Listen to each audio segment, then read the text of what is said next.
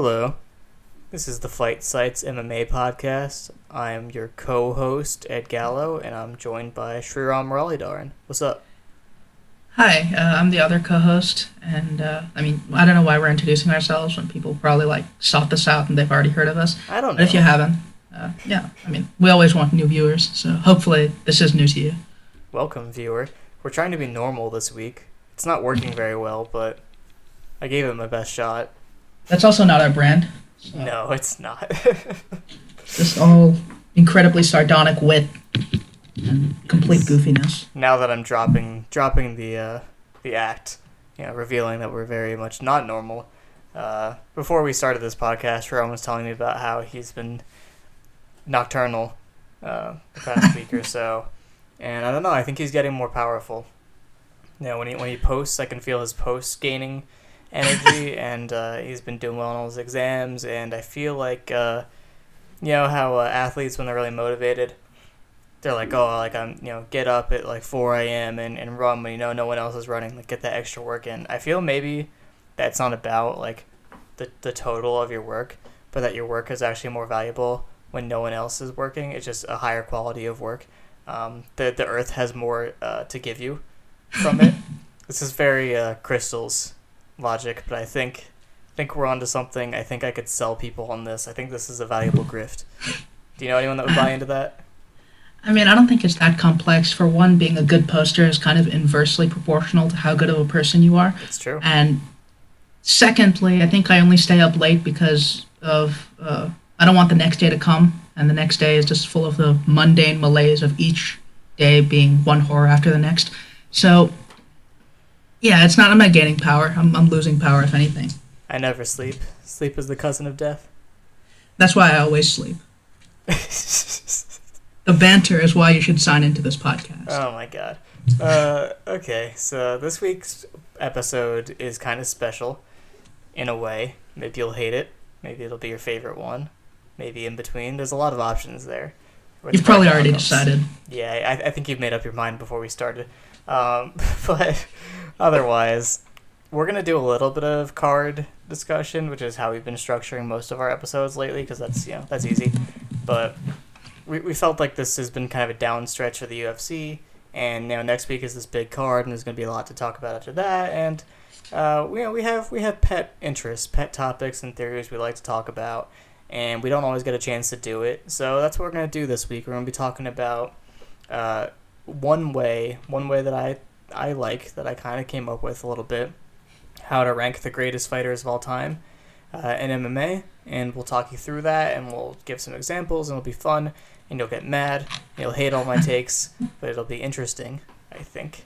And uh, yeah, so that's gonna be the bulk of it. But before that, we're gonna do a little card discussion. So obviously, if you follow us and you know know the the Patreon, then you'll know that we did live commentary for Curtis Blaydes versus Derek Lewis, and it wasn't a long fight, but I feel like we had some things to say, and we definitely uh, spent some time after the fight trying to make sense of the world.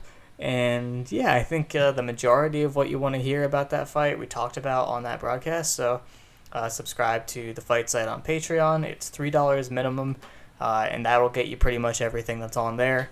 Uh, higher tiers of our Patreon will be access to our Discord server, which I think is a pretty funny, fun place with lots of interesting people.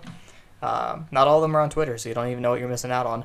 Uh, and higher tiers above that are for custom content requests, and you can learn all about that on our Patreon page. Did I miss anything? Uh, don't believe so. Uh, short version is if you want to see all the stuff, pay three dollars. If you want stuff of your own, pay more. That's a really good way of talking about it. I appreciate that. Um, and since you're so good at talking, would you say some words about Derek Lewis getting that win over Curtis Blaydes? Uh, I mean, I don't. I feel like I know what to make of Derek Lewis at this point.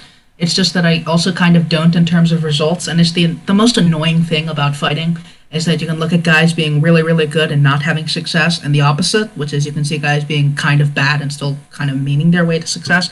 And that's as we mentioned on the actual broadcast, that's truer at heavyweight than anywhere else. Um, it's kind of a thing where people are like skill doesn't matter at heavyweight, and I don't think it's true. I think it's kind of that the um, no one is strong enough on the feet to make memeing a non-viable path. But on the other hand, if anyone looked to be approaching that point at this point in their career, it kind of did look to be Curtis Blaydes, uh, who I mean, he wasn't ever like a strong, comfortable striker, but he had a lot of tricks. Uh, he'd really been mechanized into some good habits by his camp, and it all kind of turned out for naught in this fight after a dominant first round where he just ducked into an uppercut because he shot for like the second time in the fight. It's madness. There's like very little to say. yeah, that's really the annoying thing about this fight is, you know, one obviously yeah, we're mad about Curtis Blaydes losing because one, he's he's worked with the site, you know, in the past several times. He's been a, a great help to us. He's been really cool Yep. every time we've worked with him, and you know, we're friendly with his coach Sean Madden, and we've also uh, interviewed uh, Shauna Dobson, who was also on that card, and I don't know, we just we felt we felt connected to the fighters in, in that team, and Curtis especially, and we're really rooting for him because, like Sriram said, he's he's he's really building something there at heavyweight with, with his style and his uh, his approach. And it seemed like something that, that could work well in other divisions, you know, with, with a similar skill set. And it just seemed like a like a good MMA fighter, like at the very least, you know, approaching it. you know, maybe not like super well rounded, but like he had a he had a good thing going. And Derek Lewis is like has this undefinable style where it, you know it, it defies logic, and he changes his approach every time. And you know, there's there's a similar theme of him holding out for big opportunities to land that one punch he wants to land, which is like the meme that commentators are always trying to convince us is a thing. Like it only takes one. Like you know, it's, you know, there's, there's, it's a puncher's chance. I'm like, like that is so vague. you can say that about any fight, but it seems to be something that's really true for Derek Lewis, and it's something he's like based his style around. He he, I think maybe he trains to do that, but in his interview after this fight, he said, "My entire game plan was to counter his shot with a knee or an uppercut. That was my entire game plan. So he was just looking for him to shoot, which is why he looked so uncomfortable in the first round where Blaydes like shot once on a single, gave it up, and just you know did that one-two feint game to hit him a bunch. And uh, yeah, the the ending moment was a little uncharacteristic for Blaydes. Everyone's talking about it now, like, oh, you need to set those up, you need to set those up, and it's so frustrating. Is Curtis Blaydes is one of the fighters who sets up his takedowns really well. Like I, I wrote an article about it. It's a consistent thing for him. So to see, uh, you know, everybody suddenly as an analyst, armchair quarterback, not like people we actually talk to, but like fighters and you know, you know just regular people that watch the fight. They're all they're all saying it like they called it. I'm like, you don't even know. Like it's just like a momentary lapse where like the one time he you know level feinted and then didn't strike and then just went right back into the level change and Lewis is already looking at level changes. So it, he, if he struck after that, he absolutely would have tricked him, and the feint would have worked. He would have hit him, but you know the, he he was looking to set it up. I don't know. He just he screwed up one time. Uh, it's not like the only thing he did wrong the whole fight, but like just one big mistake, and it's not even anything that's like inherently wrong with Blaydes' game. like that's the Yeah. thing. Like there wasn't like anything big that was the team broken there, right? Yeah, I mean, it's just when you're feinting takedowns, you do eventually have to shoot the takedown, or else they're just not going to care about the feint. And you know, if you're just like Blaydes was level change feinting from like the first seconds of the fight. He was like doing these little fake step ins, uh, and he used that to set up his lead hand and those in and out movements where he'd like draw Lewis's counter and then bounce back in with his right hand. So he was doing a lot of building off the takedown, but eventually you have to be like, okay, this guy has to worry about the takedown even more and either that sets up a takedown or that sets up more striking. And he pulled the trigger on the takedown, and it didn't work out. One thing that we kind of have to mention is that building a game around uppercut and knee counters to takedowns is kind of stupid against strong strong wrestlers. Um, it's like obviously it's something that you want to have in your arsenal. Guys like Jose Aldo did that a lot, but you also need to have the wrestling to work out of those positions, which Jose Aldo definitely had, and Derek Lewis has less of. So it's not that Lewis fought a smart game necessarily. It's just that the one answer that he had kind of worked. But on the other hand, the one answer that Lewis has in most of his fights seems to work at an alarming rate. So I don't, I don't know whether I'm just missing something with Lewis being like one of those, oh, he's technically gross but really smart fighters. I don't think that's what it is, but it's kind of looking that way by pure results. The way he interprets heavyweight MMA, like about how you win fights, is accurate. I think that's Yes. Derek Lewis's biggest biggest attribute is you know he kind of has a dumb way of looking at heavyweight MMA and like fighting in MMA apparently, but he's pretty realistic about it. I think he's aware of, of why it works and it's been proven that it works and he's just gonna keep doing it, which is like kind of the opposite or like inverted Bizarro version of Ngannou, where Ngannou uh, admittedly is trying. He's really trying. He doesn't want to to meme people. Like the way he knocked out Rozenstruik was like one of the worst things I've ever seen. Um, Yeah. He's had some pretty looking counters in the past, and like if if you've looked at his fights before the UFC, uh, he he was doing some good work. So you know he knows how to be better put together and, and you know better mechanics and you know trying to look like a good fighter. Um, but, I I mean, I'm not trying to fall into the oh technical trap like where everything looks pretty. It's like oh he throws his punches so straight that that thing. I'm not trying Yeah. to do that. I'm just saying there, you know, there are bigger things, there are smaller things. There's a lot of things that we're not going to get into that you're looking for for someone to be doing, and sometimes he did them, and sometimes he just says YOLO and starts swinging and throwing his head back, uh, and that's bad. But it works, and he gets away with it. And then after it works, he's like, "Oh man, I shouldn't have done that." Whereas Derek Lewis is like, "That was my plan the whole time." Yeah, and Ngannou's like if um, he's kind of like the Beneil Dariush thing, where Dariush is like, "Oh, I shouldn't have gone completely mad in there." Well, it worked, but for Dariush, it's like kind of reliable the way that he's doing it sometimes. Where against CDF, he had like a plan. Where Ngannou just kind of sprinted at Rozenstruik, it worked, and he was like, "I should never ever do that again." Despite the fact that he he just like sat back and was technical, it probably goes pretty badly, or at least it looks like a way uglier fight. So yeah, I mean, Ngannou is kind of a weird case, and Lewis Ngannou too is probably just absolutely hilarious once Oh, again. Um, th- that's going to happen. Like Stipe's either going to retire in the next year, or he's going to lose to Ngannou, and then we're going to get Lewis Ngannou too for the belt. Ugh. That's all, that's all I have to say. Heavyweight deserves it. I just don't. I don't. I don't want to have to care. This podcast makes me have to talk about it, and I mean, I, I sincerely hope Curtis Blaydes comes back from this one because that was a nasty knockout, and not just because, as uh, Ed mentioned, like Blaydes is a noted friend of the site. The entire camp is, and I think it was a, a pretty rough night for them overall. yeah. But I mean, we can see them doing good work, so it's you know, uh, it's a sport where you can't necessarily go by results as to the work that they've been doing. So, not just because of that, but also because if heavyweight's going to have any hope of getting better, it's going to be fighters like Curtis Blaydes who really put the work into their craft. And as funny as it is sometimes to see a Derek Lewis work, it's the guys like Curtis Blaydes who deserve to succeed. That's right. MMA should be a meritocracy. Everyone I want to win should win all the fights that I want them to win. I think that's Give Rafael Assunção his title shot. That is a fair request. Uh, we're gonna be talking a lot about heavyweights in, on this podcast, man. So Oh, yeah. next next heavyweight discussion I blame the is, UFC. uh, yeah, it's their fault. Uh, Rozenstruik versus Gane. Uh, first of all, is this like a setup for a number one contender fight? Like if Gane wins this one, is he one away from a title shot? I mean, he did just knock out Junior Dos Santos, which the UFC takes very seriously. Uh, I think it seems likely that the winner fights Lewis, because Ngannou's next for the title shot. Jon Jones is doing Jon Jones things, which oh, is yeah, just that you know, guy. yeah. uh, I don't really like his shot at heavyweight that much, but he's gonna be in there for the belt almost certainly. So uh, the rest of the guys are gonna be treading water, and um, I mean until guys like you know Blaydes and other heavyweights who I can't be arsed to remember are going to get some wins. It's pretty much just those guys at the top. So the winner of Gane Rozenstruik is in a good place. Uh, Rozenstruik's weird. I mean, I think Gane is like the prototypical "what if a lightweight was a heavyweight" kind of discussion, where he's like bouncy and does in and out stuff and kicks.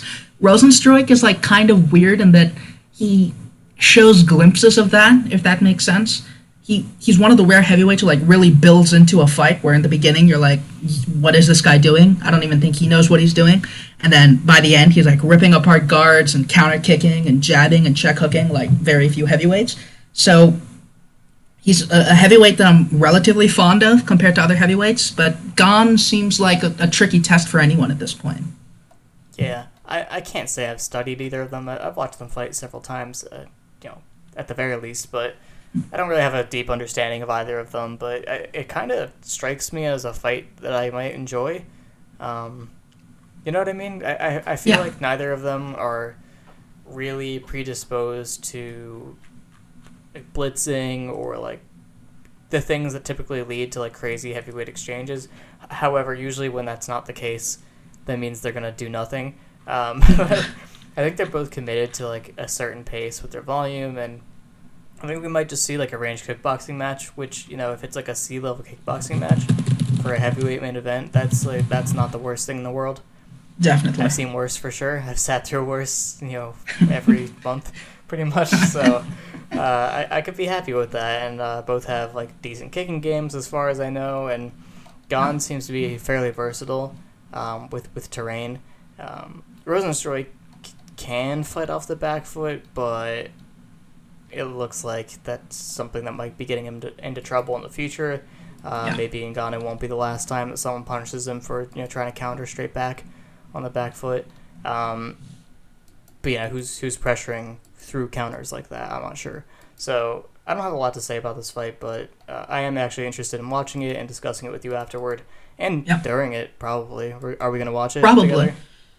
I mean, I'm down. I think it's Rozenstruik's weird because like we've talked so much about Lewis's weird process, and Rozenstruik isn't like completely dissimilar. He's just a lot cleaner with it. Where you could see him like against Junior Dos Santos, he did literally nothing like smart for the first seven or so minutes. Uh, he just like counter kicked and counter jabbed, like he just did his thing. And then 15 seconds after he decided to pressure, JDS was on the floor. Um, that is no exaggeration. That is Right. how it went. Yeah. So, I mean, Rozenstruik has he, he like thinks about the fight in a way that I don't think heavyweights do. It's just that yeah, he has some weaknesses. He's low volume, and um, the counter kicking probably gets him into more trouble against big power punchers. He just want to walk through his straight retreats. Uh, I mean, I think I'd like to see Rozenstruik win just because I don't like heavyweights having hype. But um, you know, that's just me being a contrarian. Oh my god. This guy is a hater. I am. Curtis Blaydes is the only heavyweight. Wow. Wow. Salty. Rozenstruik gang. Salty fight site guys, as always. They hate fun, and uh, that's right. We all we all hate fun. Like the only one who who humors, you know, liking MMA for MMA things is uh, is Ben Cohn. Oh yeah. I think he's the only one. That's why we have to have him around. He's our token MMA fan, like a He's our real conscience. MMA fan. he's our conscience. He's our canary in the coal mine. so that's that fight. Um, yeah, seems seems decent to me. Co-main event is Nikita Krylov versus Ankalaev. I'm just gonna assume Ankalaev wins and not think about it very much. How about you? Yeah, I want Krylov to win because he's tons of fun, but I don't have anything to say whatsoever. No, I'm not. I'm not going to break that down. uh, Montana De La Rosa gets back in there in the fight before that. I thought she had more momentum in the division than she did. I didn't realize that she'd lost two already, so maybe that's less significant than I thought it was. And I have not heard of her opponent.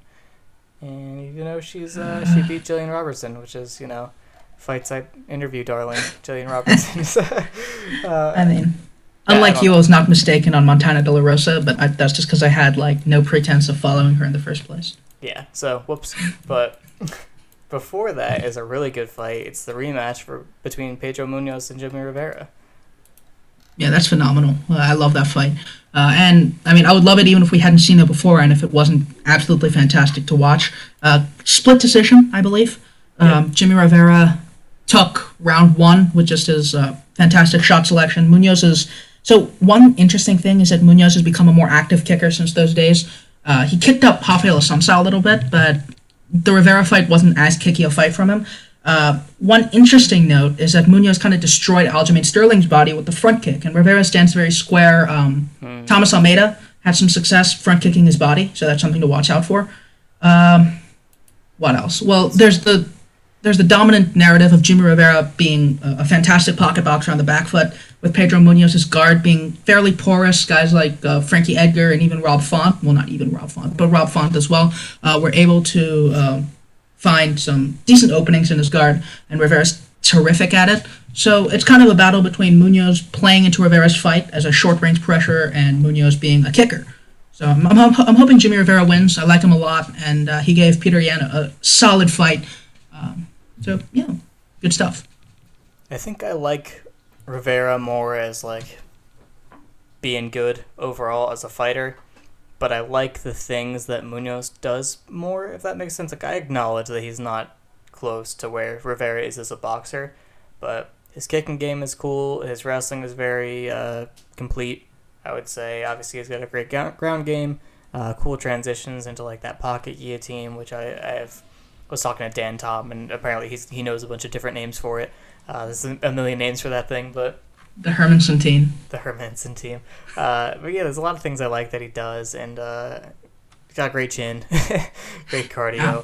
And Rivera, uh, you know, just I think the nature of his style being, you know, sometimes more of a back foot guy and, uh, you know, holding his ground and, you know, trying to egg people on into leading so he can counter them.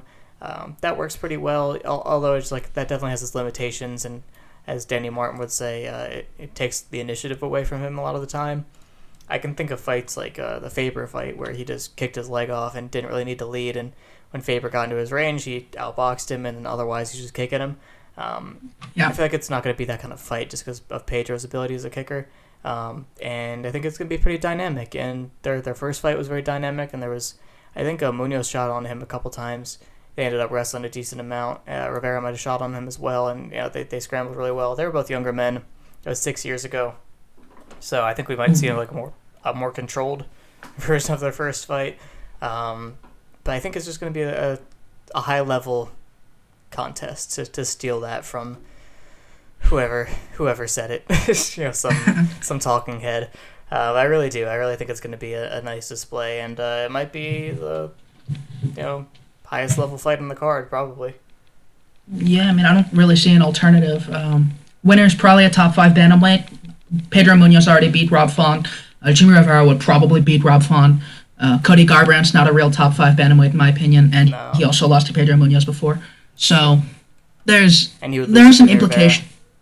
What? And he would lose to Jimmy Rivera as well. Oh yeah, for sure, for sure.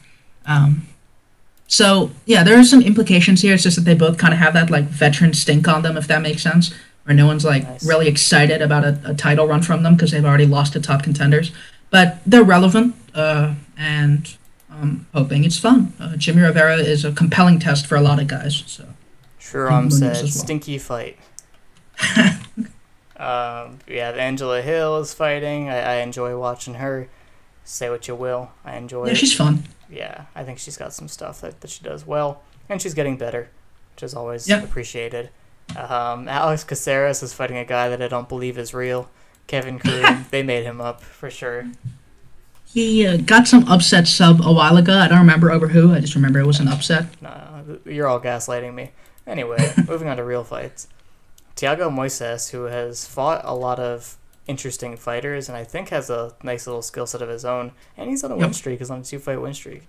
Yeah. Uh, he's fighting Alexander Hernandez, who is back in air quotes because he beat Chris Gruetzemacher, which I that what does that prove? What is that? What does that show us differently than what he did, you know, five years ago or whatever it was? Um, nothing, right? yeah, nothing at all. He's probably the exact same person, but he did shave his head or he grew his hair. I don't remember. He changed his look slightly at one point, but I, I think Hernandez is more or less the same guy he's been. Um, very blitzy, like reliant on athleting people. You know, decent decent wrestler actually, um, and has a, a little bit of like a scrambling ground game, but I think his his skill set's pretty limited. Obviously, that's upsetting to say because he knocked out Beneil Dariush. Um, mm-hmm. He's his last loss in like however many fights, right? yeah, six fight win streak. Uh, before that, Hernandez. Yeah, yeah. So I don't really like Hernandez, but Thiago Moises seems pretty interesting. Uh, he's a grappler, I believe, at, at heart. But uh, yeah, he's got a nice little uh, striking game. I think you've probably internalized more about him than I had because he fought Michael Johnson and Bobby Green and Damir Ismagulov and Beneil Dariush, lots of guys that you pay close attention to. Very true. I mean, I don't pay as much attention to Bobby Green, but he did fight him. Uh, Hernandez, he's not good enough to deserve wins over Beneil Dariush and Francisco Trinaldo. Those are like the lightweight southpaws who are like the, the absolute underrated goats. So Hernandez is, is not that guy. He definitely is not that guy, and he didn't beat Trinaldo. But yeah, he's uh, reasonably dynamic. I think he's kind of overrated as an athlete just based on like killing Gruetzemacher, who like in that fight he looked like he had a metal rod up his spine, and killing Beneil Dariush on short notice when Dariush was like prepping for Bobby Green, which was definitely going to be a much more subdued fight.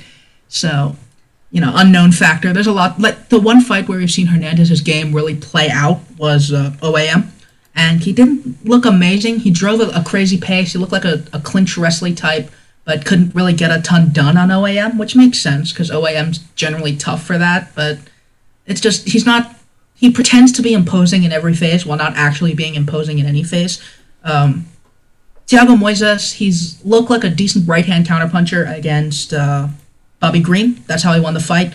And otherwise, he just.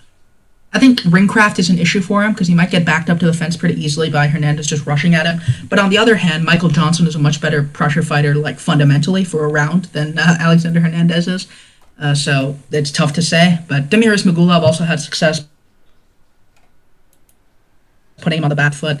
And uh, Moises isn't the deepest defensive fighter out there. So tough to say. I think Hernandez is probably KO1 reliant uh, before he's put off by the counters. But I, I think Moises is better. He might just lose. Mm-hmm. Might get a little bit of athleted situation. And, you know, being athleted usually exploits your, uh, your ring craft. I'll never forget uh, Alan Patrick versus John Makdessi, where Makdessi oh. lost because Patrick just kept shooting these huge double legs and, and running him into the cage and not finishing any of them but like the cage was like giving in, and he was just like just trying to tackle him over and over again, and Makdessi couldn't do anything about it, and he lost. Um, at that fight, I think I remember scoring that for Makdessi, but I don't remember. Yeah, because you know Patrick literally didn't do anything, but um, just the optics of him like moving him around and like getting him to go backwards and putting him on the cage was uh was enough for some judges. Uh, other things on this card, uh, Ramazan Kuramagomedov is making his debut. He was on Contender Series and he won on there and they didn't sign him. And Ryan Wagner thinks he's really good. I don't know why. I haven't watched him, so maybe he's good. Alex Cowboy is on a losing streak, I believe, or maybe coming off one loss. No, one, one loss. He beat Peter loss. Sobotta. But uh, yeah, he didn't beat anyone real before that. before that, uh, and then he got uh, guillotined by Rakhmonov. So he might be on the downswing, or maybe Rakhmonov is just the goat. We'll find out.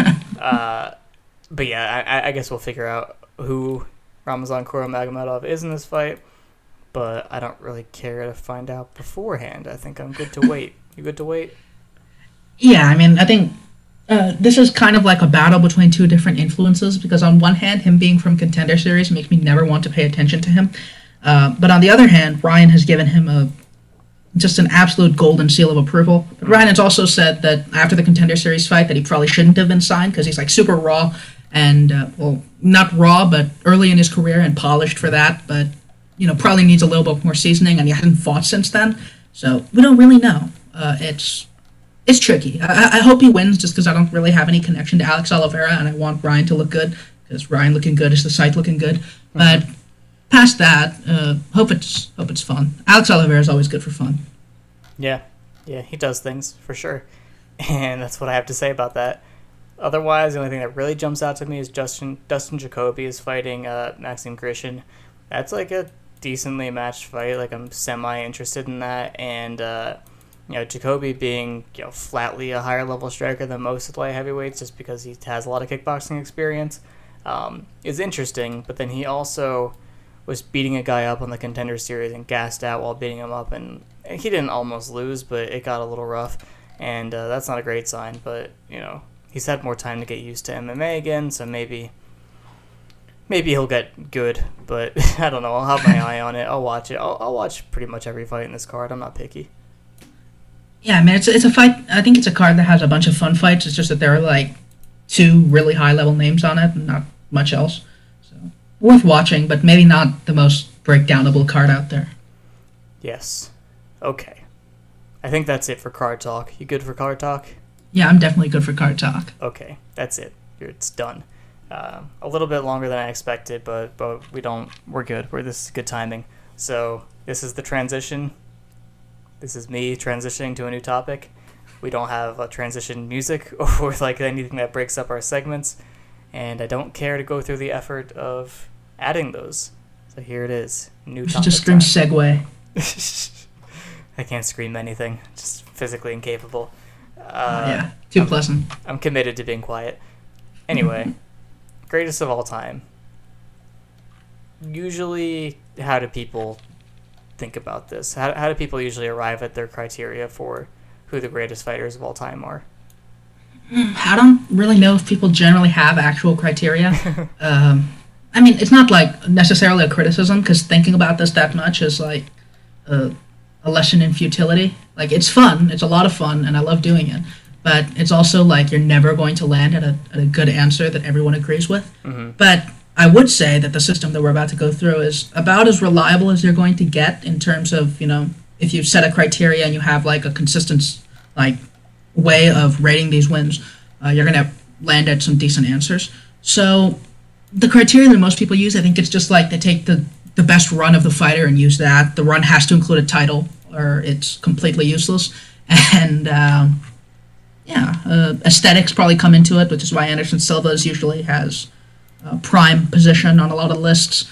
Probably just length. Length is probably the biggest uh, consideration since there's like the assumption that all divisions are at approximate skill parity, which we'll go through it, but it's not necessarily true. Um, so yeah, uh, not many well-defined criteria. So this is uh, a real labor of Mm-hmm. a pioneering labor. Yeah, I think that that you know the numbers of their championship, you know, title defenses, things of that nature. That that's very important to many people, and I totally understand why. Um, it does kind of come with the assumption that they're getting the best possible opponents, or that their division is you know close to or equal to other divisions, and we'll get to that soon. Uh, something that Ryan Wagner came up with that for a while I, I definitely it's not like I disagree with it, but for a while I was like, yeah, me too. Um, he said that you know to be one of the greatest of all time, for him you need to have a long dominant streak as a champion at the top of your division, because you need time for fighters to study you and you know build themselves up, you know modeling themselves to beat you, like to be the guy for a long time. And there's only a small handful of fighters that fit that criteria. Um, so right away he eliminates all but like I don't know ten fighters. That's probably a, a high estimate. Uh, I'm not gonna try to figure out who they are, but yeah. So for a while there was like six possible people that we thought we could rate for the greatest of all time because they're the only ones who have done that. And then you're basically just ranking them by strength of competition after that, which felt okay, but it always bothered me that like just gonna get right into it. It always bothered me that Jon Jones is a lot of people's pick for the greatest of all time. That's really where this started for me. Is everyone saying Jon Jones, and I'm like, man, his Wikipedia page looks awesome. Not the part with the crime, but the part with his record with all the green. You know what I mean? Um, this is a lot of winning, a lot of a lot of names that you can recognize, a lot of titles and title defenses, and uh, you know a lot of dominant victories, and it looks really good on paper. But is that all there is to it? Um, I think the assumption is that fighters at the highest levels, if you're like the number two ranked guy in your division, you are very, very good, and a win over you means a ton. Um, I think in like in the context of MMA is hard, yes, definitely. Yeah. In the context of some MMA is a lot harder than other MMA, I think no. I think that there are a lot of fighters and a lot of fights that don't aren't held in the same regard as like a Jon Jones versus uh, Gustafsson, for example. Um, people hold that up as like one of Jones' best wins, or like even even Daniel Cormier uh, is more flawed than a lot of people think, and you know maybe not at the level that they think he is, just because of who's there to prove it. You know what I mean? Who's there to actually expose these things? Stipe Miocic did. Jon's, Jon Jones did. Anderson Silva did for a little bit as well. Um, but that's you know I don't want to delve too deep into it for, for fighter to fighter, but just th- this is the general principle that is is pretty unifying among the fight site staff. That it's like we look for these things that are important, you know, for fighters. Like how good is their defense? Like do they have any sort of process? Uh, you know, is there depth to their skills? How far do their attributes actually take them? And are their opponents competent enough or physical enough to actually exploit any of this and show that it's there? And you might say, like, oh, if they haven't lost yet, then there's no problem. But it's just because their, their, opponents are so limited. So I know I've been talking for a while, Sriram, but I, I feel like I'm in a good place to jump into a little explanation of this because I, I just, you know, to to justify where we land on a lot of these numbers and why we think there's this much parity and like separation, I guess not parity, and so much separation between some weights versus other weights, uh, is because upper weights in MMA are, are worse than the lower weights, and I think that's an objective truth right now. Um, yeah, I mean, first of all, do you agree with that? Oh, definitely. Uh, I mean, there are a couple examples. Like uh, when you go down in weight, it generally gets better. The the um, exception is like 135 to 125, but that's only because they killed. Well, not only because, but one reason is that they killed 125. Uh, aside from that, it's just the upper weights are. You have like light heavyweight and heavyweight, which are just unmitigatedly awful. Uh, you have middleweight, which has like four good fighters and two great fighters, and the rest are just terrible. Um, and you have the rest, which are relatively deep, but you know, the in my experience, it gets more interesting the lower you go. Yes, I, I feel the same way. Uh, maybe, like you said, maybe like once you start to get into that 55 through 35 territory, I feel like it's you know it's pretty much even around there, and then maybe yep. flyweight not quite as good, and flyweight not quite as good is actually the same reason as heavyweight not so good. It, it's a factor of population distribution. It's pretty simple, honestly. Um, there are less. Get this: there are less big people who are athletic, you know, and like durable and like can actually fight. Who, first of all, there are less of them who exist on the planet than people who are you know around those middle and lower weights. Um, especially just with like the distribution of the Earth's population. If you think of different countries, not just America. So first of all, there's less people. So a factor of less people is you know less. It's less competitive. There's a smaller sample size. There are less coaches who know who are your size or know how to train you. There are less people for you to train with that are your size. Um, and another factor of that is well, first I wanted to say that you know, first of all, there aren't that many people, and second of all, the ones who are athletic and have all those qualities, they're probably playing other sports because uh, if you have those attributes, you're gonna make it uh, in a lot of these other sports where being big in itself is a prerequisite. So. Um, most likely you got picked up by some sort of team and got into some sport and found your value there. And you have some guys who transition from other sports into MMA, but um, they're, they're not always the, the same level athletically, and that's usually the thing that set them apart. So, first of all, there's that. So there's not as many people uh, versus 125, where, yeah, there's not as many people, but um, you're, like in the wrestling room, for example, you're wrestling up. You know, you have to be better yeah. to beat people who are bigger than you when you're the biggest guy in the room, you can be way worse than them and, and still do pretty well. So I think uh, part of it is people don't really understand where development happens. Uh, happens in the gym, right? That's Yeah. where you get your however many hours. I'm not gonna say ten thousand hours because I don't think that's actually something that's happening, but that's where you put in all, all the work. Like the time you spend fighting is nothing compared to all the training, and the training room's gonna look like the training room's gonna look like. So that could be, you know, someone who's comparably your size but not nearly as good. I mean, it's gonna be slim pickings. Uh, most likely, you're going to be training with people who are smaller than you, and you're going to get away with a lot more, and you're going to develop bad habits. And you're not going to learn as much. That's just how it goes. Whereas when you're the smallest guy in the room, speaking from experience, you have to learn ways to beat bigger people. You have to learn ways to uh, get one over on them, which is part of why scrambling is so much part of the meta at 125 and those lower weights is because they're used to it. They're used to having to do that. Plus, I mean, physically, it's easier to be that way than when you're a heavyweight. Uh, so that's the main argument that people bring up against this is that heavyweight MMA fighters just physically can't be as good. Um, and I think the disconnect there is not knowing what good means. Do you Yeah. know what I mean by that? Yeah, I do. I mean, I think another thing with a lot of heavyweights going to team sports is that it has something to do with the UFC's like corporate structure, which, to put simply, the UFC pays awfully. MMA as a sport pays really, really badly, and you kind of have to make a bad decision actively in order to get into the sport. If you're big and athletic enough to go into a different sport, like even at a low level, you're probably more stable going into a different sport. Which is why, like, you have stories like Jeff Neal, who was like a server at a restaurant for a long time while fighting. Uh, I don't think a guy who's going to like that's not a good financial decision to make, and you can't expect fighters to make it. So that's why if you're good enough to go into a different sport and you're athletic and big, you're not going to go into MMA. That's just not a smart thing to do.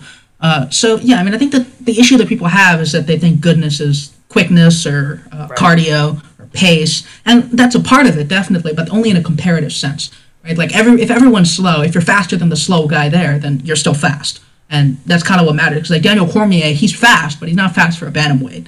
He's just fast for where he is, and that's still an asset.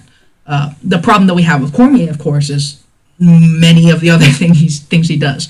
So yeah, it's not like you can scale for some things, but goodness is often the things that you cannot scale for, mm-hmm. uh, and the things that are doable at the parity at which you're at. People who defend against this narrative, um, usually they, they put down the idea of projecting hypotheticals. Like, well, if this person was that way, doing the same things that they do, if you like leveled out size and physical factors, they would beat them.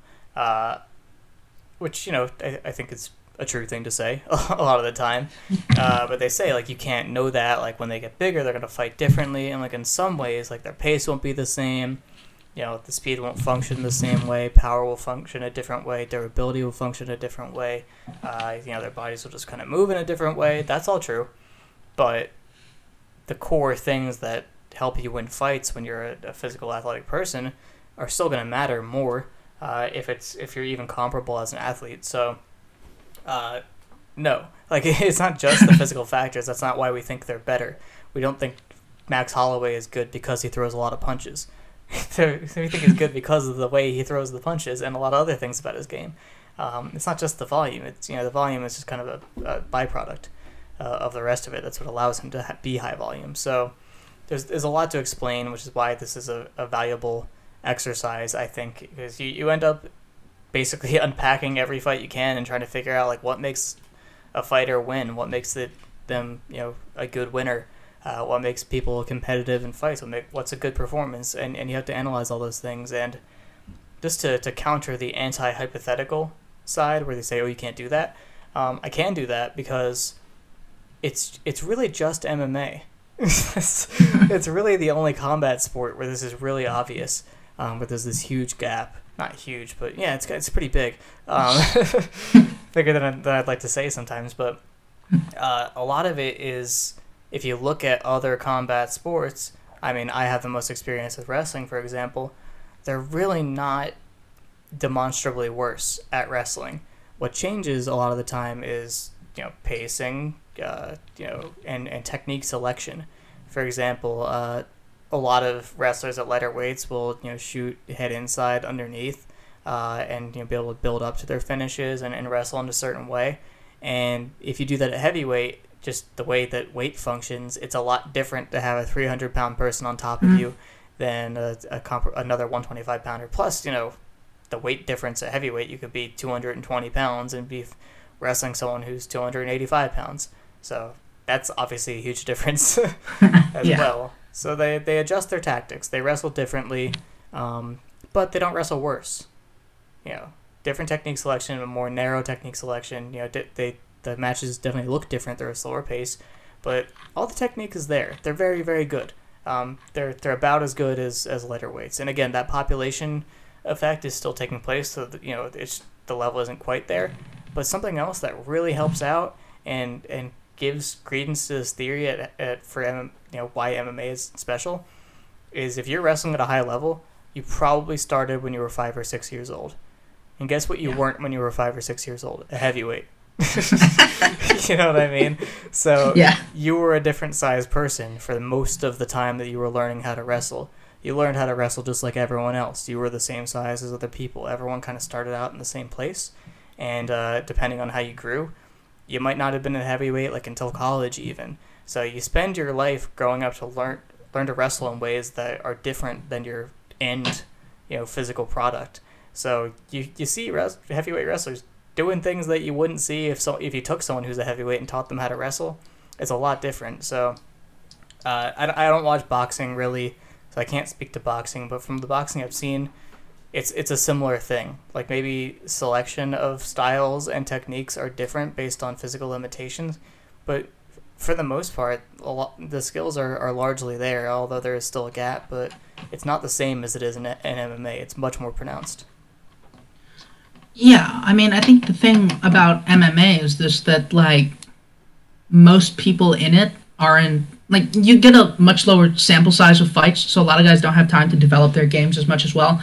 Uh, the training is just so murderous, and it's just it's tough to see guys like at heavyweight at their prime before they're breaking down physically as well.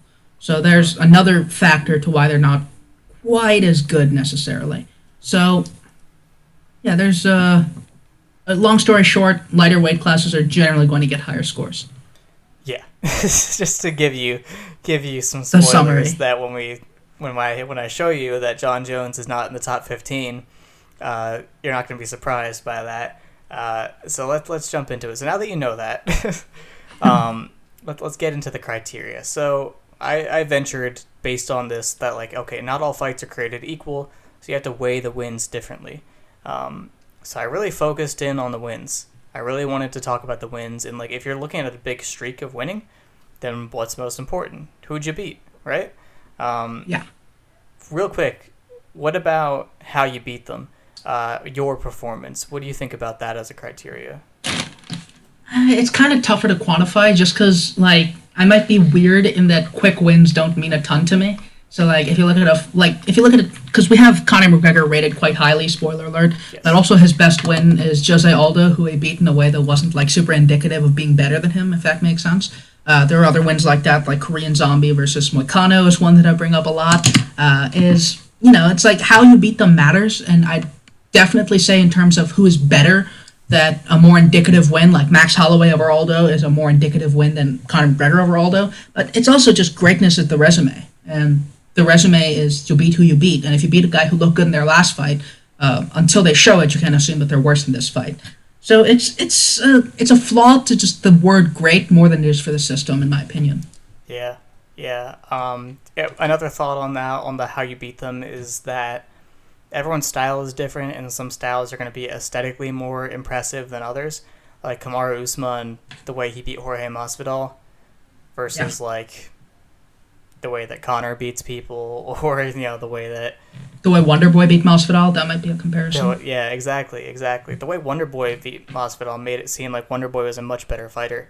Um, just because like he he made him look dumb a few times, but Yeah. that fight was actually decently competitive. Um, and the the Usman fight wasn't. so, you know what I mean?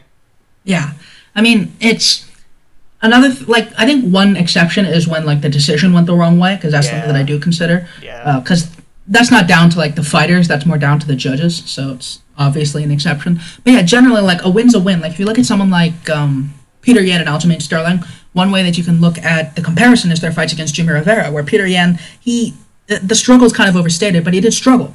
And the difference is that Petr Yan had to go right through Rivera's strongest area, where Aljamain Sterling could just fight in a way that avoided it. That doesn't mean that Aljamain Sterling's better or worse than Petr Yan. It's just a matchup thing.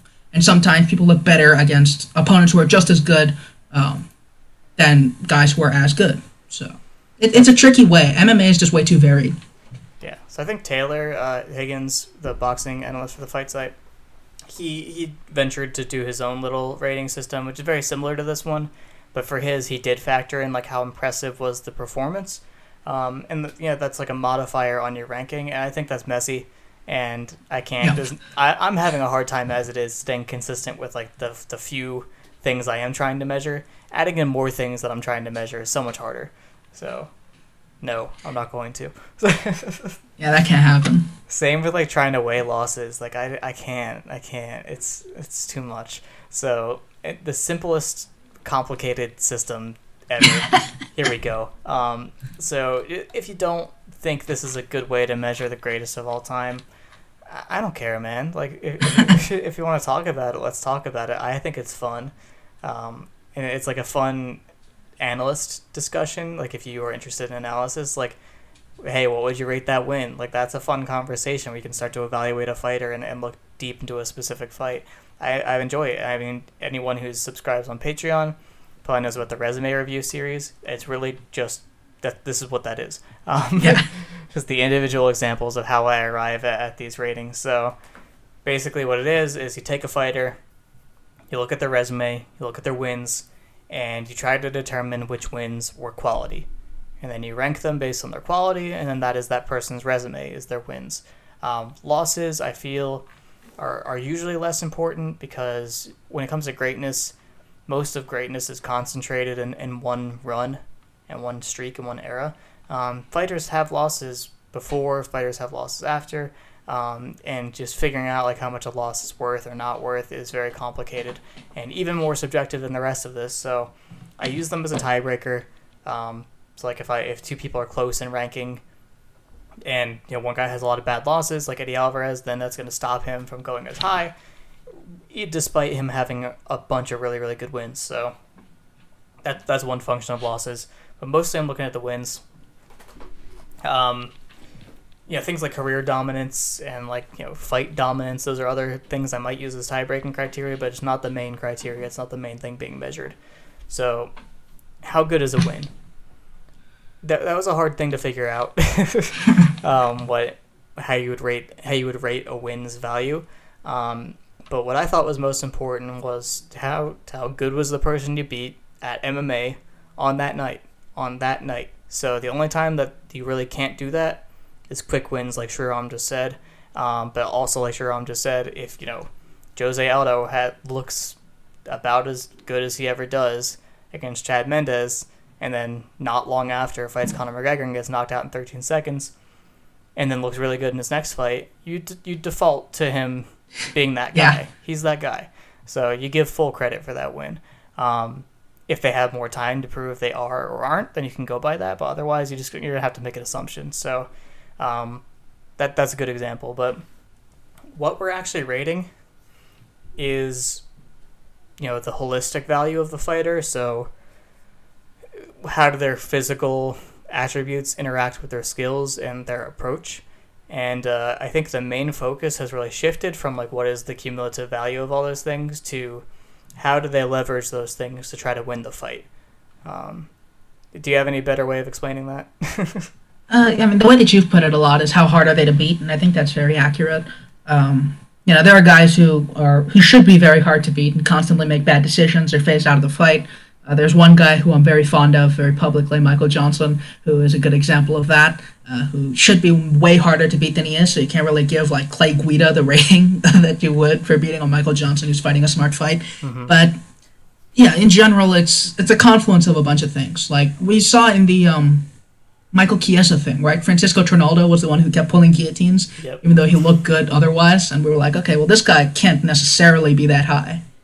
Right. That Trinaldo, Trinaldo's because Ryan fought me on it tooth and nail. I'm like Trinaldo's so good, man. He's like, but you can't get you can't consider him quality if he's not making good Trying to decisions win. to win the fight. If he is like actively shutting himself out of the win, like that is not hard. That is not hard for Chiesa to beat him if he's giving him his best position. So that's a really good example of a time where the guy should be quality by all means, but um, that that really helped me clarify my criteria. Actually, that little Trinaldo debacle, um, and instead of like how hard are they to beat, we kind of shifted it to how well are they approaching their win condition.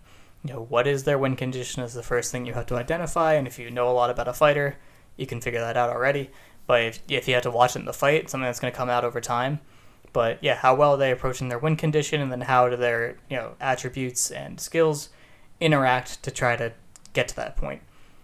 That probably doesn't make a ton of sense, but if you watch any of the resume review videos, uh, that is exactly what we're looking at. So keep an eye out. I actually just uh, recorded part four, uh, the second to last part of the Georges St. Pierre resume review, and I I'll, I can explain there like how I arrive at these ratings and things of that nature. Um, so we consider a rating of it's out of 100. Um, I, I just put a number on it, uh, but a rating of 70 or higher is what we consider quality. Um, so a 70 is like pretty good, right? Yeah, I mean, it's it's kind of like the grading or the IGN uh, ranking inflation that makes us think like a 70 is bad. But in general, a 70 fighter is generally competent. Uh, not necessarily the best, but also you can kind of see when you get like up to the 90s or up, even up to the high 80s, every single point is like you have to debate over it. So, yeah, it's uh, 70 is good. Yeah, 70 is good, and it's a huge range of 30 points. So, I mean, a 70 and an 80 are very, very different fighters. And, you know, an 80 to a 90 are very, very different fighters, and a 90 to 100 are very, very different fighters. And you know, the highest rating awarded is someone who got beat, right? So if you think the best fighter of all time is Khabib Nurmagomedov, he isn't 100 because he, he hasn't lost besides to Tebow. Um, but but that wasn't a 100 Khabib, you know what I mean? That was an older version of him. So we think the best fighter to have lost a fight is, is probably Aldo. Um, you know, performing at, at his highest at the highest level of anyone who's ever lost an MMA fight. Is that is that a good way to say that? Yeah, I mean, the fact that the lo- the 99 loss that we gave was um, the 13 seconds one, you kind of have to just go by surrounding form. But you can also look at the the Max Holloway 2 performance, for instance, and be like, yeah, this guy is a, a 95 or above. Yeah, if you're an A level win, you're an A level win, and that's like the best thing you can possibly have. So we're, we're assigning these these ratings to wins, and if you have at least three quality wins, so three wins of, of 70 or higher, um, you're on the list. So I ventured to you know put as many people as I could on the list. At the moment, I have 87 entries on the list. This is 87 fighters who have at least three quality wins. So the amount of fights that I've given numbers to is Massive. probably pretty high in the hundreds. Uh, and then outside of the ones I've already ranked, I also have like a dozen or more, like a couple dozen waiting in the wings that I, I think might have three, but I have to watch the fights to be sure. Um, a lot of this is I, I'm not going back and watching every fight that I'm putting a number on. I'm just giving an approximation because in the very beginning, I had the whole like emerging fight site team. I, I started this as when we were starting the site, um, but I asked everyone's opinions about different fights and like I explained the criteria, and had we had group discussions to come up with some some preliminary ratings for a lot of different people. Of course, now Ryan will pretend like he didn't come up with these numbers in the first place, and he'll be like, "Oh, that's stupid." Like you're the one that freaking told me that Gus was a seventy whatever, and oh my god, it's so annoying. But Gus is a 69. Ah, oh, Jesus.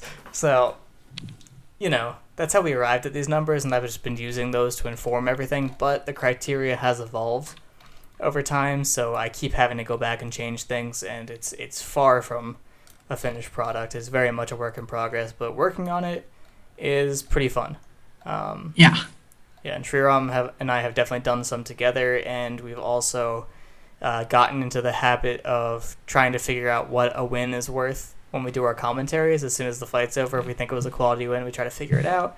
And then we add it to the list and, and rearrange the rankings, and it's a, a nice little ritual um, to track, you know, a fighter's progress. So call it greatest of all time list, call it the greatest win collectors of all time, uh, whatever you want to call it. But um, shall we give some insight into where people are?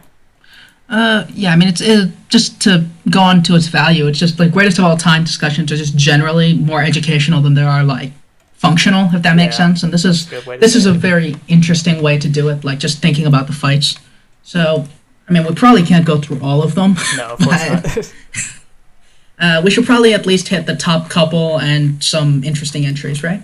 Yeah, I, I did a weird cutoff on the document where I consider the top five to be like the pantheon of the greats, like these are the greatest of all time, you know, period.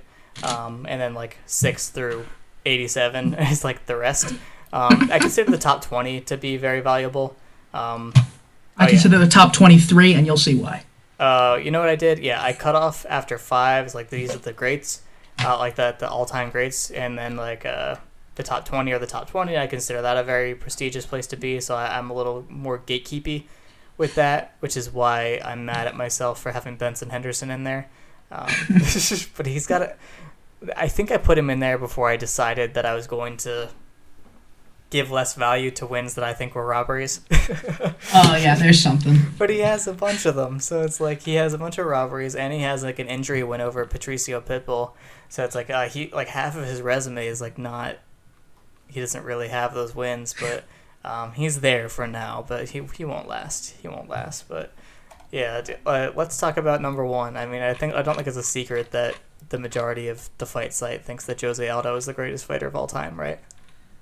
Yeah, I mean, I think one thing that you a lot of people miss is the strength of his WEC, the WEC portion of his run, Mm-hmm. uh, which leaves it competitive, even like surface level terms, to the runs of a lot of other all time greats. Uh, you know, like if you look at someone like Anderson Silva ruling middleweight for like a decade, uh, Jose Aldo actually wasn't all that far off. It's just that his division didn't exist in the UFC for quite as long. Right. Uh, and the strength of his competition was just absolutely murderous and like the it, it's unparalleled. Uh, it's starting to be paralleled by the guy who eventually beat him, or one of the guys rather, uh, Sadness. But it's it's absolutely unparalleled for now. And uh, yeah, I mean the best wins on the books for him are Chad Mendez and Frankie Edgar, who Right. are incredibly functional, incredibly skilled, incredibly crafty, at least at the time of the fight.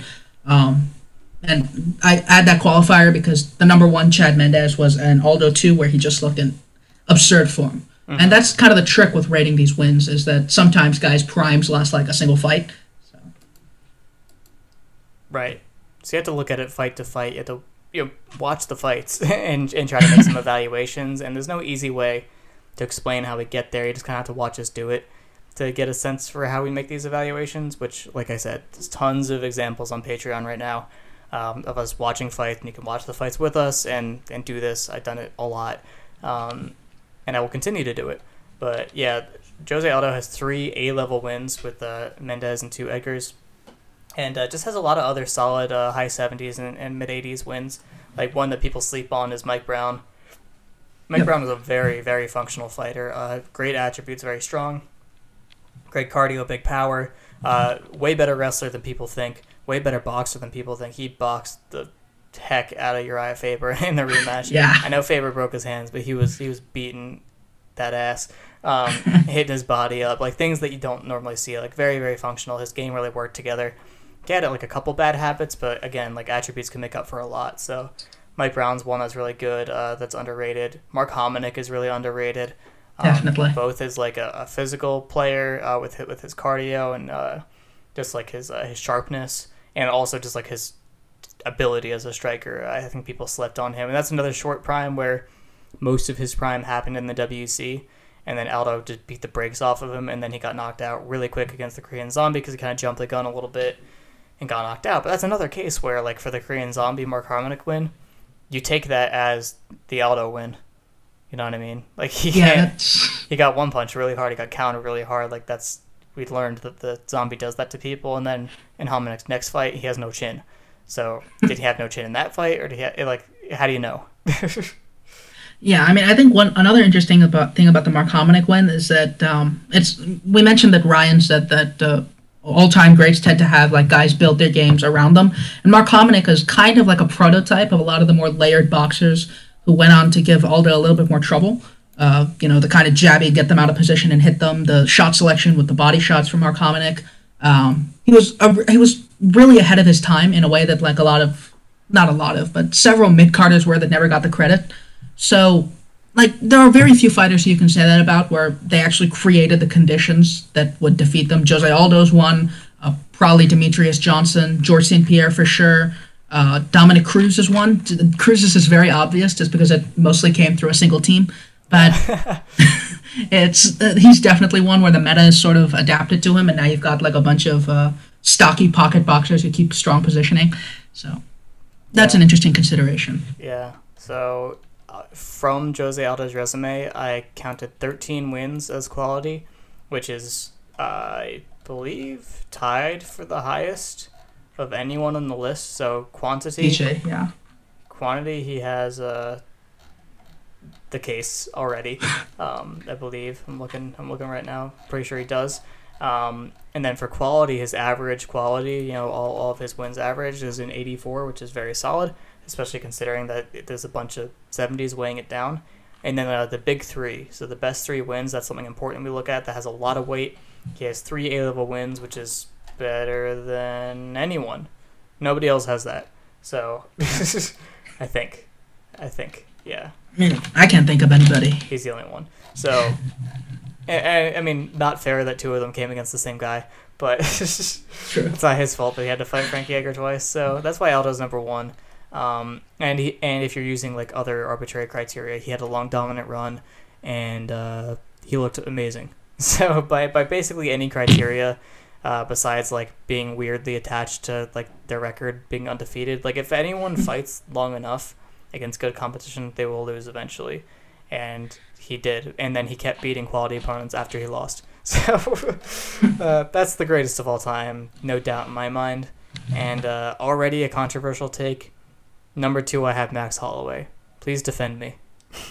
Uh, I mean, I definitely can because I think Max Holloway is uh, definitely up there. I think there are some questions just because of like his actual champion run wasn't that long, but also it's kind of similar to like Khabib and Usman where they were like a thing as a contender for so long at a high level that like you can kind of count that as their run if that makes sense. Like just a title run isn't the important thing; it's who, who you're beating. And Holloway was beating title level contenders for a long time. Uh, the two Aldo wins are among the best on this thing. I think. I think it's 99 for McGregor Aldo, and then two 97s for Holloway Aldo. Yeah, it's So- so, right now. Yeah, it's uh, absolute madness, and I think it, Holloway gets even more credit because he beat Aldo once in a way that looked replicable, and then proved it was replicable by replicating it. So those two by themselves give him a very good case, and the fact that he's had such a mad run, he's lost and won again. Uh, the even the second Volkanovski loss is a big credit to his resume that a lot of fighters don't have. That's another reason I think we missed it for Aldo.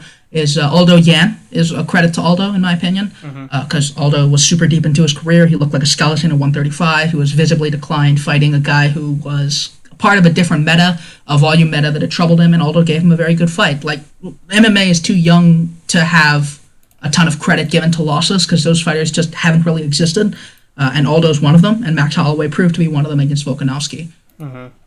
Yeah, that's that's like the difficulty with losses is I really don't know what to do with them because like my bias is like uh, some some people I want to give them credit for losses, and some people I don't. Basically, the entire Yeah. rating system is giving people credit for losses because we're rating how good the person that lost was. Um, Yep. that's the whole point. Like some there's hyperlinks on some of these names.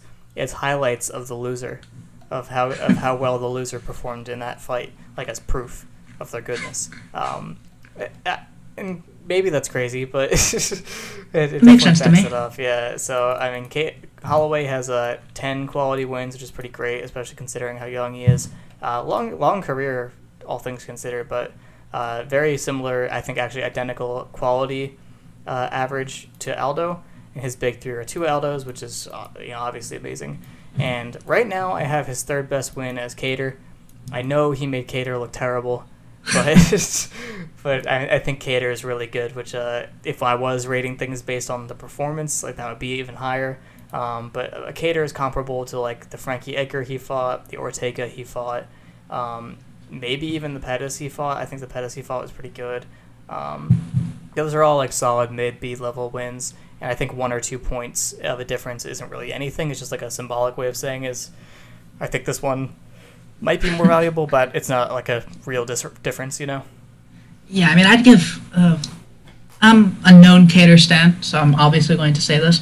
But yeah, I think Kattar's uh, probably the best among those. Um, we saw in the fight, he's just absolutely inhumanely durable, inhumanely conditioned. Um, very sharp skill wise in a phase that Holloway probably should have had more trouble with, all things considered. Uh, and Holloway just completely shredded him and might have ruined his career, which makes me very sad. Yeah. But there's something. I think Calvin Kattar, in the form that he was against Max Holloway, is the best featherweight other than Holloway and Volkanovski, uh, especially over five rounds. So, bold bold claims there. Um, but yeah, if you if you analyze it through the lens of how well did he approach his win condition, it's tough because he had his defense completely figured out within 30 seconds. Um, Holloway immediately figured out what his defensive liabilities were and like knew already, but felt it out and said, "Yep, I'm right," and just went to work at just destroying his guard and his body up and down and, and his footwork and exploiting everything that was wrong with this game, which is not something that fighters do in other divisions, by the way. Um, no one else does that. Um, just, just tore him apart, and even so, because he was able to leverage his durability, uh, he was still able to find spots to land some really, really nice counters. Uh, and maybe if this was heavyweight and like Holloway was like the punches were comparable and Holloway like wasn't knocking him out somehow, like maybe one of those big counters would knock him out. And like it was still a way to approach a win. He didn't get lost in that fight, um, despite taking one of the worst beatings I've ever seen. So that's kind of a credit to him. But yeah, it's tough. It's tough when people people are gonna have a hard time reckoning with someone that got their ass beat having a high rating, but that's just the way it is. Um, and yeah, I think before we get into like who's next, let's just explain GSP because uh, a lot of people consider a lot of people that we respect. So when I'm talking about like Jones being the greatest or not, you're dealing with a more casual fan most likely. Uh, not maybe not a casual fan, but a casual fan when it comes to analysis, which is a very different thing than just watching a lot of Yeah. MMA. I should know. I've been both.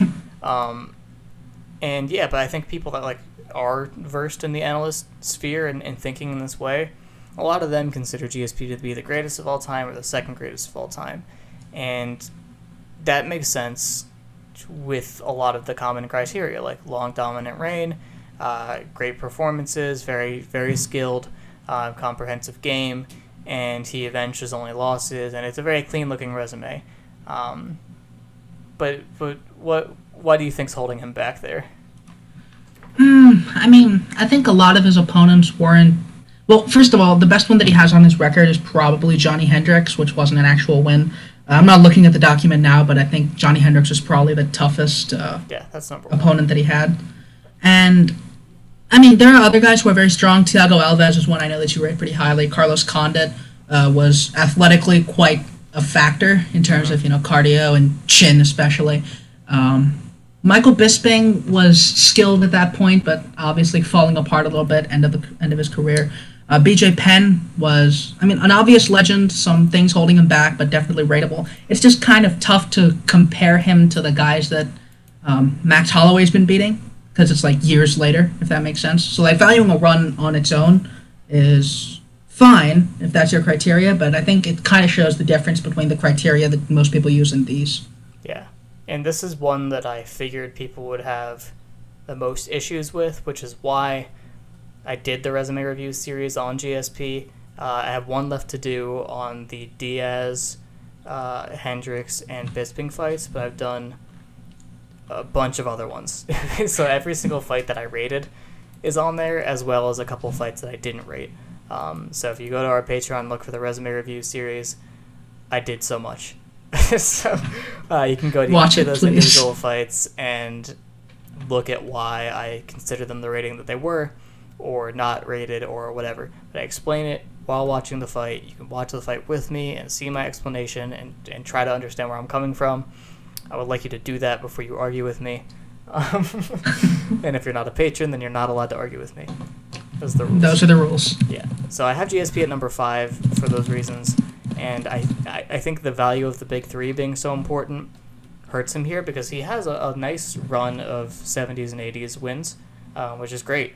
Um, he has 12 quality wins. Uh, I think the average is almost 80, and he's got three uh, three solid ones and a bunch that are that are right up there. Um, but again, the, the Hendricks win being a little less valuable because I do believe he lost that first round. If you know he lost the first round, then you know he lost the fight. Um, you know that that takes away from it a little bit. Obviously, that's my opinion, but all, all of this is my opinion, so you can't draw the line there. Um, and uh, yeah, Bisping, Bisping's Bisping, but don't don't forget that he almost died a bunch of times to old man Dan Henderson very Yeah. soon before that. So maybe not as good of a win as you might think with him being the middleweight champion. So accomplishment wise, yeah, he won two belts in two divisions. Yeah, he had a great run. Yeah, he was an amazing fighter. But just based on the opponents that he fought, I can't rate him as high as the other people I do on the top five. And that that's that's a, a tough point for some people. It's the same thing that they'll say about Fedor or Anderson Silva or Jon Jones is like, well, how can you punish them for for who they had to fight? They can't control that.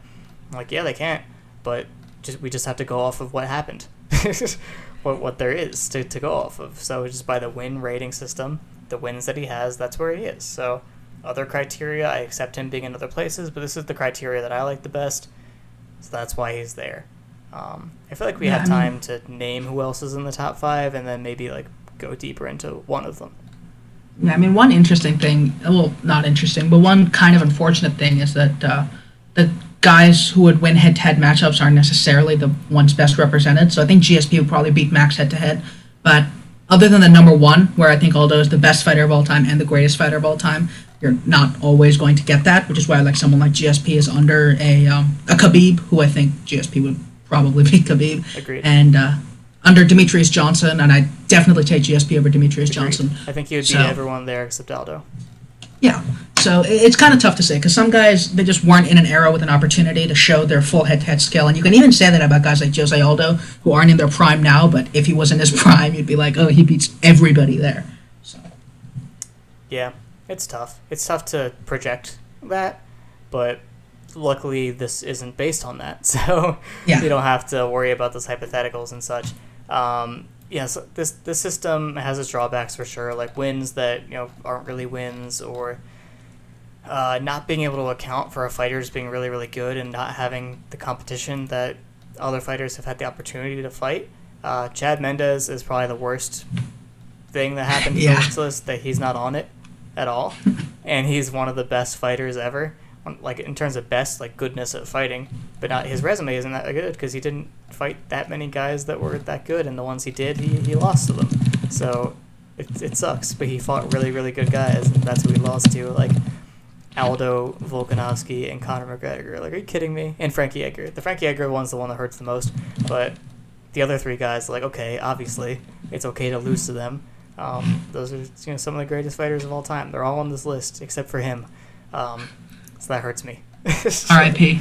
But uh, Demetrious Johnson is one where his resume is pretty similar to GSP's.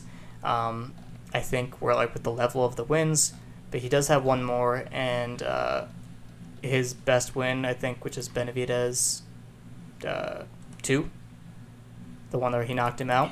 That Yeah. was that was Bang Benavidez, uh, where he was looking great, like probably close to his best form, and that that's better than anyone GSP beat in my opinion. Yeah, I mean Benavidez, uh, he was competitive at 135. We saw him basically beat Dominick Cruz in the rematch. Um, he's had a super long career, and his game has clearly survived to a point. Um, even physical decline. So back in his physical prime, dude was a monster. And I, uh, I'm secretly giving him Cejudo 2 as a win as well because if you know how to score sure. fights, he definitely won. And uh, that's a, that's a great win. That's another re- very high B win in my opinion. Uh, Four one at worst. Maybe even trending into A territory because of Physical factors alone. yeah physical factors alone. Like the first Cejudo win, I, I called it in the 80s. In Cejudo was super raw then. I'd still say it's a B level win because you have this force of nature uh, with, with a few decent skills for MMA and know, obviously amazing wrestling. And yeah, it, way more developed in the rematch. So that that's an amazing win, and I think he has it. And I haven't been able to rate his his one wins because I'm not really sure what to think of them, especially because it's a different weight class. But I definitely I, I value those for sure. And obviously he's very skilled and had a long reign and tons of title defenses. And if you value those things, then yeah, you'll probably agree with him being top three. Yeah, I mean, it all sounds good to me. I think DJ kind of suffers because, like, if you look at the um the average wins, his is kind of dragged down by having a bunch of guys who didn't really deserve to be fighting him because the UFC would never like match contenders up. They just let them get one win over a low level guy and then throw him to Johnson. So there's like Tim Elliott and Wilson Reis and Ray Borg who are quality wins, but not necessarily guys who raise his average, which kind of sucks. Uh, yeah, that's just the perils of being a long-time champion. Is not every contender is the most impressive one. Mm-hmm. Yeah, and that's part of that is UFC matchmaking, which is, as we've said a million times, bad. Awful. Yeah. I mean, he should have Formiga, honestly. If Formiga was here, that'd be a pretty big credit. oh yeah, Formiga at his at his peak. Uh, but you know Yeah. who does have that? Joe B does. Oh, yeah. Um, anyway, the only person in the top five we haven't talked about yet is uh, Khabib, which I think people assumed they could be there.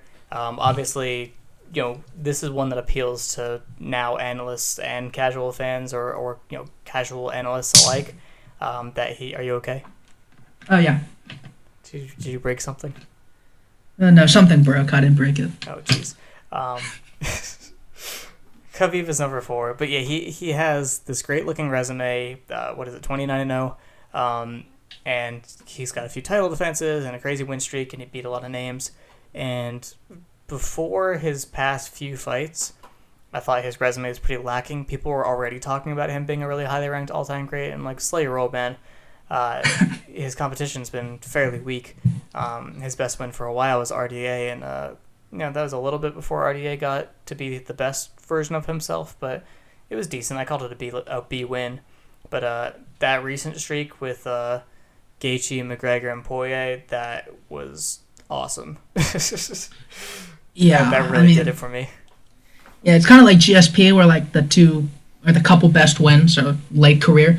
But yeah, I mean, Khabib has a whole bunch. Like if you look at in terms of reign, I mentioned this with um, Max Holloway. Khabib was kind of a thing since RDA, and RDA was way before his title reign because he beat RDA and then got injured, and RDA won the title, and everyone was like, "Oh shit, Khabib's going to be the champion," and then he was the champion. So you can just kind of count the whole era as like his title reign. But uh, yeah, he has a bunch of solid wins uh, in addition to the big three. I think Dustin Poirier is an interesting one in terms of win quality, just because he was so poorly designed to deal with Khabib. But you also Yeah. have to give him a lot of credit for the run that he was on before and the run that he's been on after. Um, Michael Johnson, Edson Barboza, Al Iaquinta, uh, varying levels of gatekeeping. Uh, Barboza is probably the most dangerous. Johnson probably the most competent. And you know there are the tough fights against Gleison Tibau. It's just uh, it's a very solid resume considering how long he spent out an injury and looked like a missed opportunity, which is something that people forget about his career since he came back and looked so good. Um, he looked like he was going to be a casualty of AK at some point, and now he's just uh, one of the greatest of all time. That's because for his last camp he wasn't at AKA. That was the that was the trap match, and then he said, "I'm not going to train at AKA. Nothing to do with COVID. Just you know, it was a strategic choice for his Good training." call.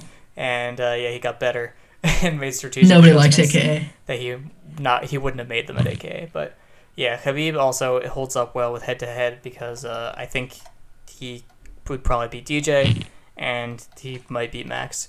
So yeah, he's got these three like high B, low A level wins with, with those three lightweights, and that definitely puts him above GSP because you know the win total he has four less, but you know four like C level wins isn't really that big of a deal. Um, he's you know fight more people. uh, but yeah, with DJ, I I could definitely see it, but just with the Cejudo, second Cejudo implied Oh yeah, in mind, I think that keeps DJ solid. But I could see Khabib, even if he doesn't fight again, just like me thinking about it harder, I could see Khabib jumping in. But DJ's going to keep fighting, and Khabib probably isn't. So DJ has the chance to pick up some more wins and, and solidify his position. So I'm not quite ready to move him yet. yeah. I mean, at one, I don't think DJ's going to move up, but he's probably not going to lose the spot. He's fighting uh, Adriano Moraes, who I haven't watched him, but I'm, I'm planning on watching that, and I'll try to figure out if, if he's quality. But yeah, so that's the top five. Uh, I just before we finish up, uh, first of all, um, if you are interested in this topic, the first place you should look is my contributions to the greatest of all time uh, articles that we launched the site with. I wrote the entries for Dominick Cruz, Joseph Benavidez, and Eddie Alvarez. And that was the very beginning of the system when I, I wrote it based on that. It was like the first resume review. Excuse me. And uh, yeah, that was more when it was based on like the holistic total of skills and attributes, which is still a decent way to do it. Um, not quite as good as the approaching win condition system, but uh, similar stuff. So if you read that one, you can see like me trying to evaluate the overall game of uh, the wins that each of those guys have. So you could start there. Um, the resume re- review videos on uh, on Patreon are a really good place to look, and we're gonna do more in the future. And uh, there is one I think I've done two episodes so far for Jon Jones, and that's who I'd like to bring up because a lot of people have him as number one of all time, and I have him as number twenty four. I love it. It's perfect. You know why? Because number 23 is Rafael Assunção. That's why it's perfect. That is true. I, I have ranked Rafael Assunção higher all time than Jon Jones, um, which I don't know. Purely for my benefit. Maybe. Maybe I did that for Sharon, but I, I gave Assunção more quality wins, and uh, his quality win total is, is similar. I mean, his average is similar, but with Jon Jones, I think it, the, the big gripe is like how many of the people he beat just aren't quality.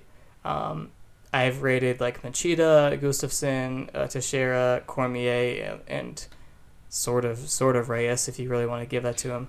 Um, but first of all, he lost that one, and um, I don't know. It's it's just like I don't rate his wins particularly high, and you'll see why if you watch those re- those resume review videos for Jones. I, I go into it, and I, I plan on doing more of them in the future, especially for Cormier because that's one where people might disagree that it's a B level win. I think it's a B level win. Um, but I don't think it's any level win, and I think that keeps Jones down. But I don't know. I feel like we have to re- go back through these and, and rearrange them because like I don't know the our the values have changed, the criteria has changed like after making it. So um, there's probably gonna be tons of shifts, but for now Jones is out of the top twenty. Um, I don't think he was ever in it. Actually, when I first made it. Um, but other guys that are in that tier are like Johnny Hendricks, uh, Nate Diaz actually has a nice little collection of wins despite all his bad losses. Um, Assunção, uh, Daniel Cormier is right around there. Uh, Kamaru Usman has bumped his way into that territory. Yeah, Usman's Israel- gaining on him. Yeah, Israel Adesanya is in that territory. And then you have some ACA guys like uh, AAA, Ali Bagov.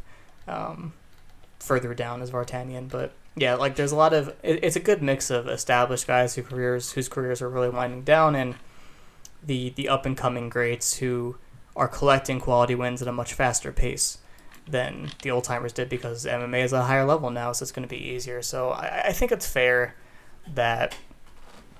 Well, I'll ask you. So the sport's been around since, you know, in, in an organized sense since the '90s. Um, it is very very young, and people get mad that you want to judge things by a modern standard and don't give allowances to older generations. Like, well, like for their time, they were, you know, very good. Um, but my argument would be that it's not fair to the current fighters to be giving extra credit to fighters from 10 years ago or 20 years ago because it was, you know, because it was a different time. Like, if we're trying to evaluate the quality of wins in a holistic sense, including modern fighters, it's it doesn't really work to inflate the wins of old fighters because they weren't as good then. Yeah, I mean, I think one thing that we mentioned before in terms of the difficulty of rating fighters at all is that it's just a variance of the entire sport. And an interesting way to look at it is in terms of transitional work, because the guy that basically came up with it in MMA was Frankie Edgar. And Frankie Edgar is still fighting. If you like, he just lost, of course, to Sandhagen. He's like on his in his decline, but he's still an active fighter. And if you look at a sport like boxing, the stuff that people do, they're doing it better than others, but they're not coming up with completely new areas of the fight. Frankie Edgar came up with transitional work a, one or two generations ago, and now there are fighters like Alexander Volkanovski and Leon Edwards who are building their game based on that, and that's something that fighters back in the day, BJ Penn, um, I don't know, Dan Severn, they never had to deal with that. And if you don't have to deal with it, then that means that you're not quite as good at dealing with it, just by definition, because you're not dealing with it. So yeah, I mean, you kind of have to grade fighters better based. It's like if all, it's like if an army only has spears and the other guy also has spears, it's impressive to win. But it's also not as impressive as beating an army with guns and being an army with nukes. The fact that it's later doesn't mean that it's not harder to do. It's just something different because you're more equipped. I don't know enough about warfare to evaluate that take, but hopefully it's a good analogy.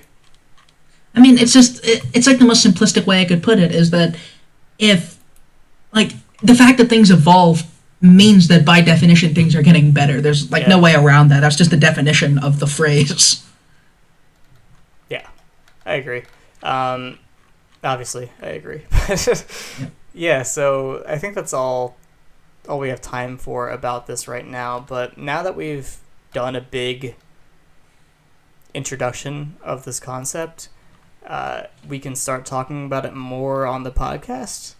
If that makes sense, like after Yeah, events, we can we can do our ratings, and you know if we ever have times where we don't have anything to talk about, we can just like bring a fighter up and start talking about their wins and stuff like that. It's a nice little uh, new area of discussion that we've been having privately for a couple of years now, but now we can bring it to the to the public. Yeah, I hope you enjoy that because it's going to be. Uh, I mean, I enjoyed it a lot. It, it's fantastic. Yeah, some of our Discord patrons enjoy it. Uh, our our own staff mostly just makes fun of us, um, which is fine. Um, I don't need your approval, but yeah, if you enjoy this, if you think this is a fun topic, uh, let us know and talk about fighters you're curious about. If you dig deep enough, you'll find the link to the list. I I'm not gonna send it to you because there's so much there I probably want to change, so don't take it too seriously. But it is it is a work in progress. It is the list as it is now, and uh, yeah, we're we're definitely gonna talk more about this in the future. Do you think uh, Gane or Rozenstruik will end up being quality wins? Uh, shit, I mean, I don't. At best, like 71, 72, I think. hmm I don't know. Yeah, the bare Have minimum is so hard to so hard to define, but um, it's like basically functional. It's like the balance between basically functional and like the physicality to get you to the point where you're basically functional, and that is something that is also hard to define. Like what is basically functional, uh, and you just basically have to to start talking about other fighters um, and comparing them to other fighters. So um, it's much easier to start talking about it when you actually have something to compare to uh, and like a performance to rate. So you will hear these discussions soon. Yeah. Cool. Um, anything else to talk about? I think this has gone about like an hour and a half, right? Yeah, long, long one. No, I, I mean, I have a lot to say, but not enough to keep it short. So save it for another time. Uh, yeah, thanks for joining us. Uh, as I said before, subscribe to the Patreon. Three dollars to see stuff, five dollars to ask stuff. Um, a- actually, more than five dollars to ask several other stuff, but you know th- that's pithy. It's a nice phrase. Um, so yeah, go check that out. Go to our YouTube channel. Go to our sponsors. Who are our sponsors? ExpressVPN, I don't Uh, know, man. Hyperfly, Bet, uh, Bovada. Yeah, go, go check everything out. If you got this far, I think you already love us enough to have checked those things out anyway. So I'm not putting a ton of effort into the plug. That's right.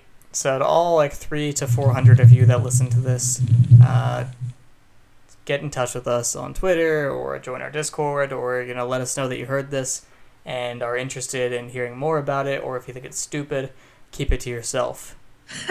okay. But yeah, that's it. That's the end. Goodbye.